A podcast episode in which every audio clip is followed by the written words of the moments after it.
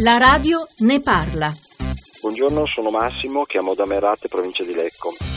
Io vorrei che voi parlaste di quelle persone che evadono le tasse sul lavoro oppure lavorano in nero e sono per esempio in cassa integrazione e mobilità. Io sono un lavoratore dipendente e pago le tasse fino all'ultimo centesimo. Non credete che un maggior controllo possa aiutare la lotta all'evasione fiscale?